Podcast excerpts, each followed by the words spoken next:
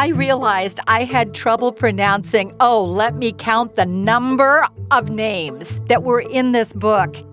The experience of recording my audiobook is also certainly a really surreal experience because it means the book is done. And I think all of this came together subconsciously in my mind, and it kind of like this book was pregnant to be born. I just didn't know I was pregnant.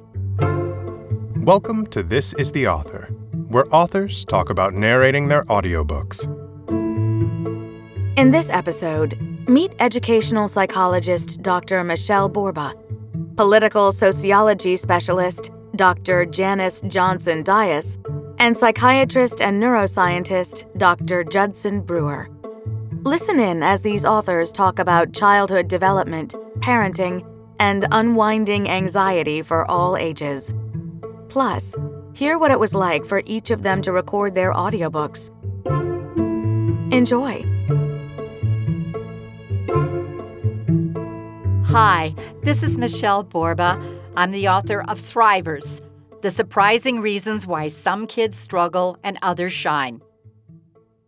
The reason I wrote Thrivers was because I was interviewing so many kids across the country and they kept telling me how empty they felt how depressed and stressed they were. These were highly educated kids who were extremely well loved. My job was to figure out what was causing their pain and how we could turn it around so we raise kids who are more resilient, particularly in today's pandemic world.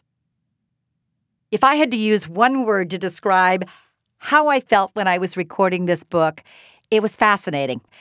Fascinating because I've really never had a chance to hear the words that I had written, and it just put a whole new take on the process. I really enjoyed it. I realized I had trouble pronouncing, oh, let me count the number of names that were in this book. There were so many children's names and so many incredible professors of foreign language that I had a real interesting time with my incredible director figuring out how do you pronounce the names I had been reading for so long. I think the proudest moment I had with the narration is not crying through some of the stories.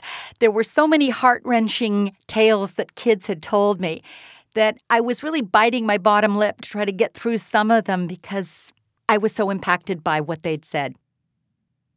You know, if I hadn't recorded my own audiobook, I would love to have had kids record it. I learned so much from listening to them. Their perspective was profound, and I'd love to have parents hear their voices. And now, listen to a clip from my audiobook. Five days after the end of World War II, the peasant women in the Italian town of Reggio Emilia began building a preschool by gathering bricks from bombed out buildings. The ravages of war made them realize that education must go beyond subjects and also teach skills like how to collaborate, think critically, and help kids believe in themselves. The school would become an investment in their children's future. And the women named it Scuola del Popolo, or School of the People.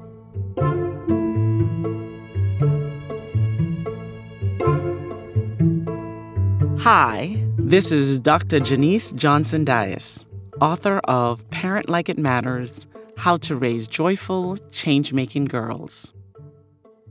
I wrote my book because I have raised a joyful change making girl who insists on harassing me and has prodded me to share what I have been doing with her and with the girls at the Grassroots Community Foundation. I also wrote my book because my joyful change making girl has a fairy godmother by the name of Jacqueline Woodson. And they got together and decided that I could write this book. They prodded me and pushed me to do this work. But beyond that, I wrote this book because it was time to share the stories of the experiences I've had, the work that I've done, the research that exists that offers us hope and strategy in this moment where we are all needing more hope and greater strategies to move our girls and the world forward. To describe the experience of recording my audiobook in one word is to describe it as humbling. The experience has taught me the importance of learning from others and valuing the skills and talents of those who are not doing the same work you are. Listening to the director, taking guidance from a person who has experience doing it, listening to the engineers, hearing them guide you toward the feeling and the words that you want the audience to have. I feel humbled by it.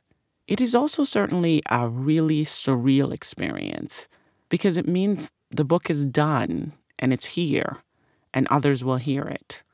So I feel humbled and I feel honored also. I had trouble pronouncing many words. What people don't know, Jamaicans juxtapose letters all the time in our patois. So, for example, we say flim and surf a ticket and so there is a part of the culture that often makes its way when I am speaking and read it, right? And it isn't that we don't know that the word is film or certificate, it's just a part of the way Jamaican patois unfolds. Simultaneously, I have a tremendous amount of saliva in my mouth which I knew before this, luckily. And so words that end with S and start with S the word asks and tasks. there are so many words that I got tripped up on, and that does not include names. But in all, I think out of this, I will be a slower speaker, which is hard for Jamaican, but I'll also give more value to the meaning and the intonations of the words that I speak. And so I'm grateful. I am really excited that listeners get to hear academic research in regular words. That was important to me. So much of being in the academy, which is often described as an ivory tower, is that the information that we come to learn and know is written in such obtuse words that it's not often really clear how they're connected or how they're applied. And what I hope and I'm excited for readers to engage with is that they will have the academic language, examples, they will have strategies, and how these things are actually connected. And I'm really proud of being able to bring that forward. It was something that I was very concerned about because here I am, I'm a trained researcher. I've written, I guess, 16 or 17 academic articles. I've worked and talked mostly with academics for a good portion of my life. And I wasn't sure that I could translate it or that I could even write the words such that they made sense to people, not just academicians. So I'm very, very excited that you all will get to see these comprehensive, well researched ideas but written in a way that feels accessible and understandable. And I hope you will look up these studies. And if you do have academicians in your life and researchers who want to read them, they can read the studies. But for you, you'll just be able to know that there is evidence and data and that there isn't a wall between you and that evidence. That I hope I've really given you this opportunity to understand what we do as researchers so often and how research can be used and applied in your life and in your parenting practices and in finding joy for yourself and your family. If I hadn't recorded my audiobook, I would have cast Vanessa Williams. You might know her from New Jack City, from Melrose Place, from Candyman a part of what I've always admired about her when I see her on the screen is that physically, in a lighter self, she resembles me a little bit, but she also has a voice that I feel like is really conducive to the lilt that I have and has a tremendous amount of energy. Her work is striking and her voice is equally striking. I know that there are these unique characters to my voice. I think she would have done a remarkable job. An audiobook that I listened to that I absolutely loved was Warmth of Other Suns. I absolutely loved the voice, the storytelling, the pattern, the cadence, the richness. It was just everything. It was so good. My absolute favorite place to listen to audiobooks is my walk from my house to this street that I go on. It's about a four mile loop. It's just so wonderful because I cross a highway and then I go into a neighborhood. And it's almost like the rhythm of the audiobooks and the places that I go through often match. So I start out, they're kind of slow. I'm listening, but I'm not quite into it. Then I cross the highway and then I have to go up a hill. The hill is very steep. And then I form my rhythm and I can hear and kind of get more into the stories. It invites me into listening more attentively to the book so I can not listen to the pain that I'm feeling. And that experience is so wonderful. So by the time I'm coming back down, I am fully in both the book and I also feel great relief in my body. So that is my routine when I have an audiobook. Lots of tension going up and complete relief coming down. Please enjoy a clip from my audiobook. As we undertake this journey with our girls, first we need to understand who they are on their terms. If we honor the ways that our girls are uniquely themselves, then both parent and child can gain insight into who she really is and just as important, who she isn't. Sometimes this is hard because we have our own ideas about who our girls should be. Sometimes we think they should be just like us. Other times, we think they should be our opposites.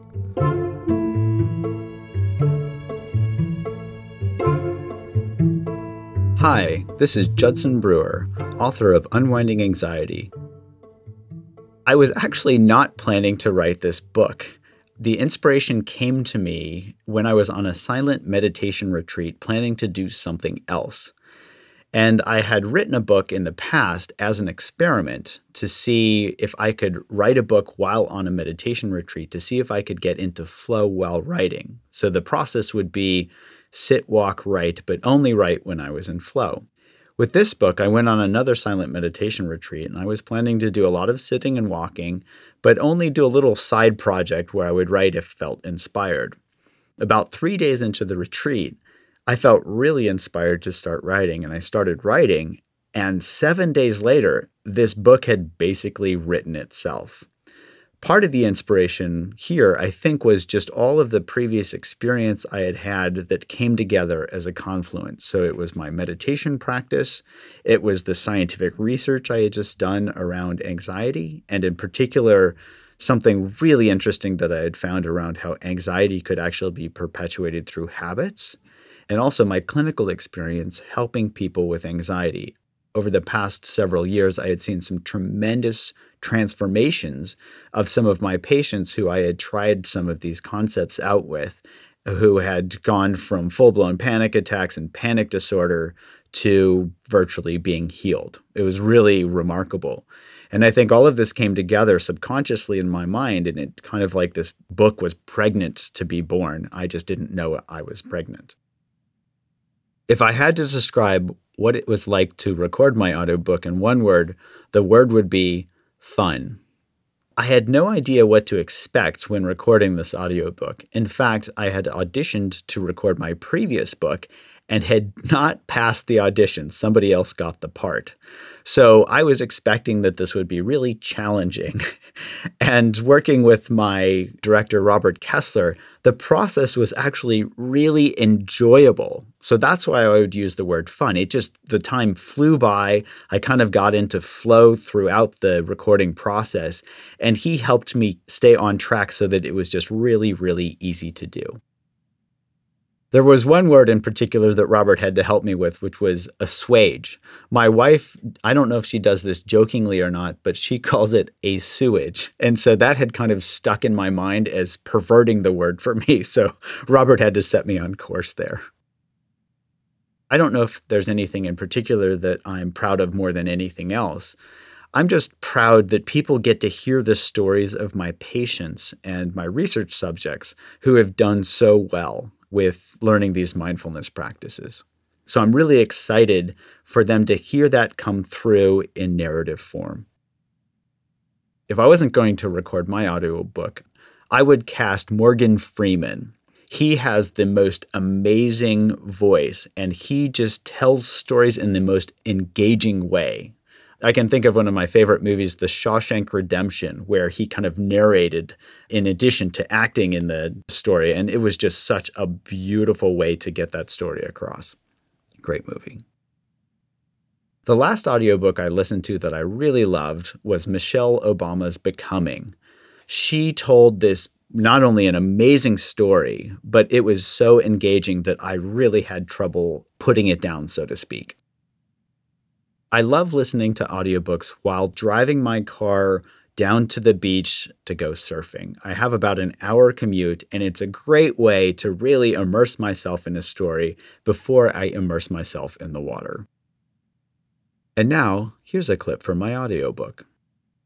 Some people wake up with anxiety in the morning, that nervousness prodding them awake like a hungry cat, followed by unshakable worry that spins them more and more awake. No coffee needed and builds throughout the day because they can't figure out why they're anxious.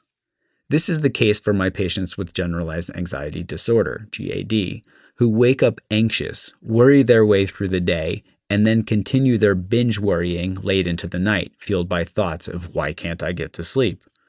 Other folks have panic attacks that come out of the blue, or, as happens with me, that wake them from sleep in the middle of the night.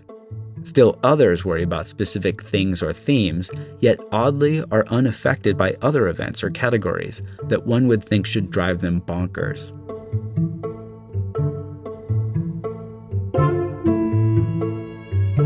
This is the Author is a production of Penguin Random House Audio. Thank you for listening.